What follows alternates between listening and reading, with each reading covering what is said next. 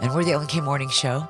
We are your feel good station, also your home for the holidays. So let's put the two together with our good news guru. I need to feel good, baby. It's like the world's gone crazy. Give me some feel good, baby. Give it to me. Give it to me. So we have a good news guru, the only one in the whole world. She worked in hard news, got sick of it after 25 years, and said, This is no fun. Started the Good News Network. And her name is Geri. Geri, our good news guru, with our feel good story of the week. And you take us so many great places. Where are we going today? We're headed to Bristol, England, where four young Englishmen found an adorable solution to the no pets policy in their new building. The boys had all spent their childhood surrounded by dogs, so the hardest part about living on their own was a new landlord who wouldn't allow them to have one. But they got an idea when they saw a spunky Labrador pup in the neighbor's window across the street. They quickly penned a letter to the dog's owner.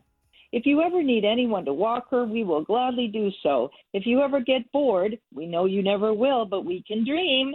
We'd be more than happy to look after her. If you want to walk past our balcony so we can see her, please do.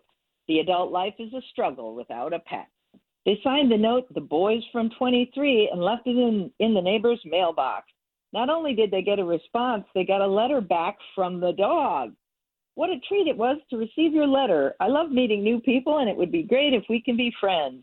I must warn you that the price of my friendship is five ball throws every day and belly scratches whenever I demand them. I'd love to hang whenever you fancy, the letter concluded.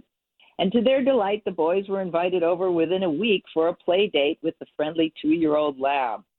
It's not hard to believe they got a response directly from the dog when you hear the puppy's name. The frisky owner, Sarah, named her pet Stevie Ticks. So cute. Yeah, and Steve and Stevie Ticks has her own Instagram account too. If you need a great gift for a news junkie in your life, get our good news book on Amazon or at gnn.org.